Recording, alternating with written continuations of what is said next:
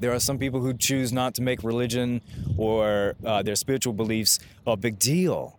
Um, and probably those people might even be the most happy people. We ask them how do they feel, like where where's their heart come from, and then why do they feel that way. Yeah. Be able to like try to understand who they are and where they're coming from, and then relate to them on your side. by allowing somebody the freedom to express how they feel and actively listen to them um, versus thinking of what it is that you need to say to change their mind.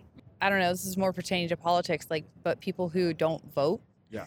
Who feel like their vote doesn't matter, like, he has never voted before, but he Yeah. will be voting in the next election, I think. You hear that?